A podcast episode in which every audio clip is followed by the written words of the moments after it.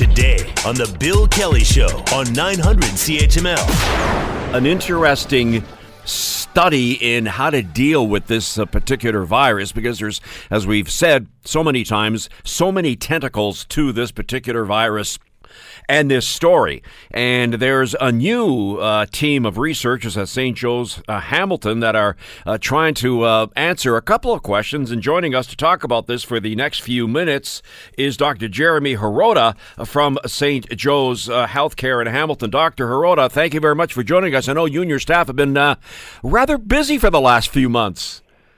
Well, uh, thank you very much for having me. Um, and indeed, we have been uh, very busy. We're we're doing our best to, you know, all put on our thinking caps and all think about the population that's out there and do our best to help them for sure. So let's uh, talk first of all um, about uh, this particular COVID 19, about this particular virus. I've heard uh, from a, a few uh, medical people that we've uh, talked with, and I'll, I'll talk this, I'll talk about this with you as well. Uh, this virus appears to have a mind of its own, and it is very hard to pinpoint and isolate and kind of deal with it because it it has so many different, uh, if you will, tentacles. Is that a fair statement?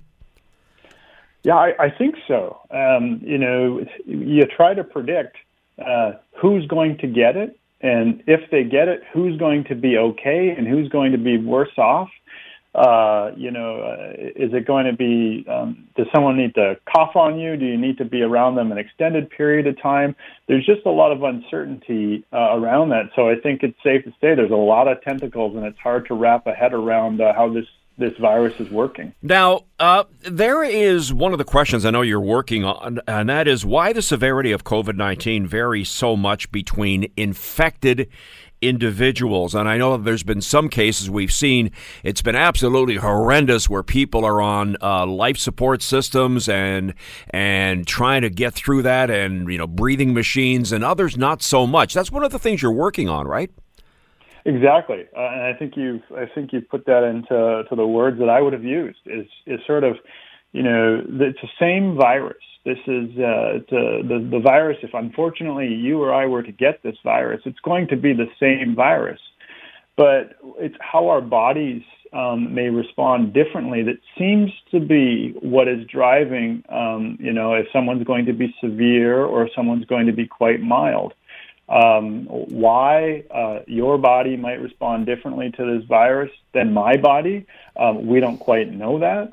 Um, but maybe if we can study how that body responds differently in those severe patients, maybe we can get ahead of this virus, and maybe we can um, ensure that the body responds at an appropriate level so it doesn't kind of get out of control. Does that make any sense? Yeah, it does. And, and, and here's the other thing that I'm, I'm really uh, fascinated with as we, uh, and I've learned a lot about this disease for the last several months, is uh, it touches everybody. And as somebody who has been a runner for over 40 years, and, you know, I'm, I'm kind of careful about what I do as far as germs, I find it um, interesting that people uh, have been affected of this uh, for example, people in their 20s or their 30s who are in great shape, who are triathletes or runners, that they also get affected by this particular virus. And that one kind of surprised me because I, most of us would have thought that if you're healthy, that your immune system will be able to fight this off. Yeah, I mean, I, you know, that's sort of your typical thing when it comes to influenza season in the winter, right? You know, we we get our rest, we eat well, we exercise, we reduce our stress, you know, wash our hands and we should be relatively okay with an influenza infection. Um, but when it comes to this virus, um, that doesn't seem to be the case. And that might be because we've never seen this virus before. We've never been exposed. So even uh, you, Ted, when you're, you're super healthy and you're out and running, you know, maybe your body is actually able to respond very well to this virus. And what I mean by well is it, is it, it starts trying to defend itself and it could be that defense um, against this virus that actually works against you, and it could actually lead to you being worse off. Um, we don't know, um, and that's the stuff that we're trying to trying to figure out. You know, uh, one of the things that you have to do, of course, when you uh, are dealing with COVID 19 and to find out all the infection pathways, you have to utilize those nasal swabs. I know there's no other way to do it, but my God, doctor, there have been a lot of people that have said that is very uncomfortable, clearly. It doesn't last for long, but it's not a lot of fun. I, I agree, and uh, you know, to, to I, I've taken um, several myself, so I have empathy towards everybody that uh, you know has had to take one of these swabs. You know, it's kind of like getting uh, Thanksgiving horseradish up your nose or something by an accident, and uh, you know, it, it's what we do, and and the sample that we get is reliable from there. Um, and I think you know, uh, despite the dis- discomfort, um, getting these swabs is going to be the, the, an accurate way to let us know if you do or you do not have this virus. So it's an unfortunate part of the process here. One of the things I know that you're looking at is the lung immune system, and I'm always curious when it comes to the smokers versus non-smokers. Uh, in your research and study, uh, talk about smoking and what it does to your lungs, which we know, but how that correlates to possibly getting or not getting COVID nineteen. Hmm. Um, you know, from a, from a lung perspective, uh, independent of uh, of COVID nineteen situation, you know, I would I would highly you know, advise to to limit um, smoking and, and reduce smoking and do what an individual can to to to um, stop smoking. I mean, and this is uh, any inhalation of, of um, combusted material sitting on top of a campfire, as an example, or a barbecue. None of that is really good for you. Um, so ultimately, you know, trying to minimize um, those type of exposures is going to help you out. And how it's going to help you out is it's going to make sure that your lungs are able to respond appropriately to an, um, to a virus or an infection um, and, and that, that things are working in order. Um, typically, what can happen is if someone smokes, is they might actually have impaired immune responses in their lungs. So this could leave them to be more susceptible than other individuals. Again, we're kind of learning that with COVID-19. It seems to be the case that, that individuals that smoke may be more susceptible. Um, but overall, I think just for your own lung health, one should try to minimize smoking tobacco or other products. Our guest is Dr. Jeremy Hirota, Research Institute of St. Joe's Hamilton, also the Canada Research Chair in Respiratory uh, Immunology at McMaster University, talking about a study being done at St. Joe's about COVID 19. Uh, Dr. Hirota, what I, I, also find interesting is uh, somebody like myself, and I always seem to share these stories about what I go through on a personal level, just to show people that, uh, you know, um, I, I go through the same thing they do. For somebody that suffers from seasonal allergies, like I do, and it seems every year as I get older it gets worse, there's things like coughing and sneezing and itchy eyes and dry throat. A lot of those things mimic the symptoms of COVID 19, and it seems for example, if I'm having a really bad day with allergies, it's almost like, oh my God, COVID is coming. How do you differentiate between the two? You know, I, I actually also relate, and I would share those stories. I had, you know, terrible seasonal allergies, and uh, you know, the, some of those symptoms they do they do overlap, and uh, you know, you have this cough, maybe dry cough, tickling cough, and you know, running, itching eyes. Um, really, I would say we go back to um, these type of um, uh, questionnaires that they take. Um, you know, have you been in contact with somebody that has COVID? Have you have you traveled outside of the province or in an area where there you know COVID is is, is elevated? Um, and and if you can begin answering no to some of these questions, um, you know, if you haven't been in contact with someone, if you haven't traveled to one of these places, um, then you know you can kind of begin getting confidence that it's really just your seasonal allergies acting up, and maybe just taking a off-the-shelf Reactine or you know or any other antihistamine may be beneficial. And if that works, then you're probably confident it's not COVID. Uh, Dr. Hirota, as we get into, uh, of course, we're uh, heading into the uh, the back end of the summer season and into the fall. There's been a lot of talk about a second wave coming, and uh, medical experts uh, have said, you know what, it's not a matter of if, but when this happens. Are are, are you confident, so to speak, that there will be a second wave of whatever type of COVID nineteen is out there?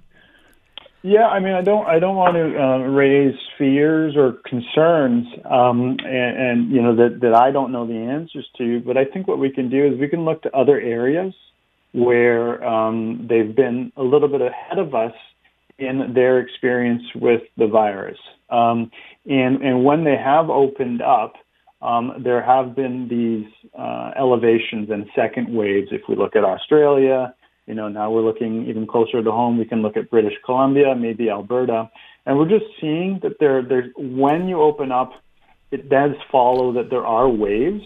Now, I think it's up to the, the government. I think it's up to the people, the population, all of us listening, um, to make sure that that second wave is as small and is as manageable as possible. And we do that by you know, washing our hands and, and limiting what we can do, interact with other people and trying to avoid those crowded places with, with dense social interactions. I think that's all we can do as a population and as a community. And yet it seems that uh, some people don't get the message. We've uh, heard uh, and seen the stories of what happened in Niagara Falls when they uh, opened up, and a lot of people uh, came in and uh, and celebrated being out on the weekend. how do it must it must make you get a little frustrated as a medical professional to deal and hear about people that are saying, uh, "I am not going to wear a mask," and here it comes. It, it, goes against all my my rights as a citizen, and people don't understand obviously that yes, the constitutional rights are there, but when medical science gets involved, it kind of supersedes that.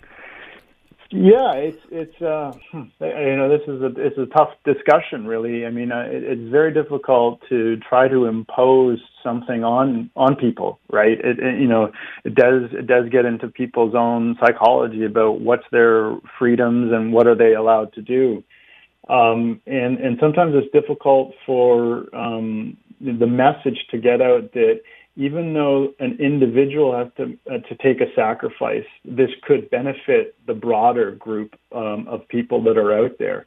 Um, you know, fortunately, I, I, as far as I'm aware, I don't have any underlying health conditions, um, but I want to do what I can so that if there are individuals out there in the community that do have underlying health conditions, I'm not putting them at risk. I would feel terrible if, if you know, a neighbor of mine got COVID from me because I was careless um, and, and maybe they didn't know they had an underlying health condition. So really, it, it's it's hard for me to push a message, um, and all I can really do is try to lead by example and and hope that um, you know if we look at our neighbors and those in this community, um, we look at those as friends and family members. Um, would we want them to be harmed? And you know, putting on a mask, it's a relatively trivial thing to make sure that our friends and family are healthy and okay. Doctor, just before we wrap up, I know that you're, as we mentioned off the top, involved in uh, the study of COVID 19 and why it varies so much between infected individuals. I know that you're doing the research. Uh, any idea when some of your research will be made public? I know this isn't going to happen overnight, but is there a time frame when uh, people like myself that are really curious about this study will get some information on it?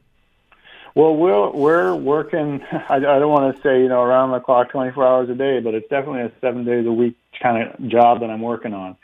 And we have a we have an excellent team, and we wouldn't be where we are without the team. And all of those team members are also working around the clock. So you know, we anticipate. Can we get something in three months out? You know, some insights, some preliminary data that that gives us a little edge. Um, maybe we can get something out before the fall that could help with uh, with any second wave that does come. So that will be my optimistic idea there, Ted. Jeremy Hirota from uh, St. Joe's Healthcare and the Canada Research Chair in Respiratory Micro uh, Immunology at McMaster University. Thank you very much for the chat. Look forward to seeing some of the results of those studies, and hopefully we will. Uh, uh we're on the way to flattening the curve. Hopefully we can uh, put an end to it, and uh, maybe, maybe by this time next year, everything will be back to whatever sense of normalcy there is in our lives can get uh, a little less uh, anxious. So we'll keep an eye on it. Thank you very much for joining us. Thank you, Ted, for your time. The Bill Kelly Show, weekdays from 9 to noon on 900 CHML.